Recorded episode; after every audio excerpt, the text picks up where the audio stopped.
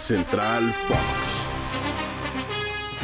Amigos de Spotify, ¿cómo están? Es un placer estar por aquí charlando y desde donde nos estén escuchando, Antonio Valls, Blanca Ríos, para platicar de lo que viene, porque estamos ansiosos por conocer la primera lista de Diego Coca como entrenador Hmm. de la selección mexicana.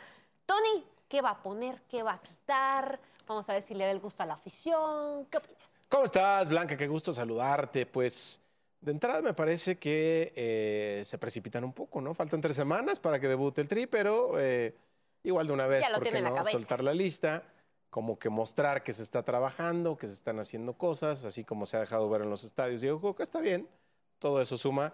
Por supuesto, eh, de entrada creo yo que pues tenemos que ver jugadores que están triunfando en Europa, ¿no? O sea, el caso de Santi Jiménez, me parece que es el abanderado de la delantera tricolor a partir de ahora, de aquí al ciclo del 2026. El experimentado, diría él.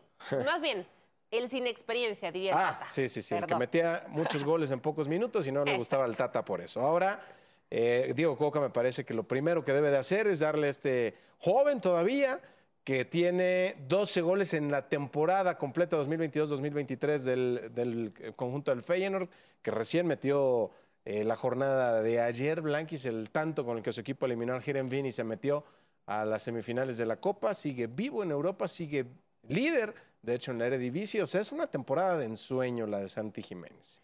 Así Claro. que es él y los demás. Él y los demás, como dices, el abanderado.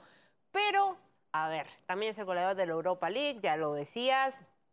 Le llenó el ojo a Diego Coca, ¿crees que va a aparecer ahí?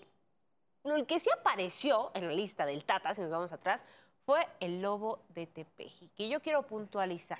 No ha marcado en la Premier League. Se le olvidó cómo hacer goles, le ha costado una vida y ya resulta algo preocupante porque pues él sí tuvo su lugar en Qatar 2022. No, Raúl Jiménez ya no tiene que estar. Jugó, jugó contra el Liverpool, por cierto, también la jornada de ayer y, y Lo no, intentó, pasó, no pasó intentó. nada. No pasó realmente nada con él. Eh, como no ha pasado en el torneo, como tardó tiempo en, en tener acción, ¿no? Con Julian Lopetegui, que está tratando de salvar al Wolverhampton. Claramente no lo ve bien, no es un titular indiscutible, cada vez gana más minutos, eso está bien, pero lo que no recupera es su forma futbolística.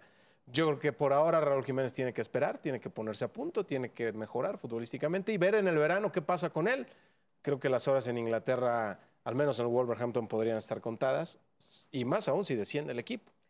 Y lo más preocupante aquí, digo, no soy delantera, no soy futbolista, pero es de conocimiento público que el delantero vive de goles.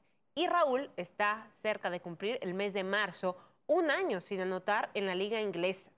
18 partidos en los que no ha, no ha marcado. Marzo del 2022 en la victoria del Wolverhampton 4 por 0 ante el Watford. Lleva cuatro tantos anotados en el último año con los Lobos. Uf. Pues mira, es una gran oportunidad para que Diego Coca muestre una posición y realice este posicionamiento con firmeza.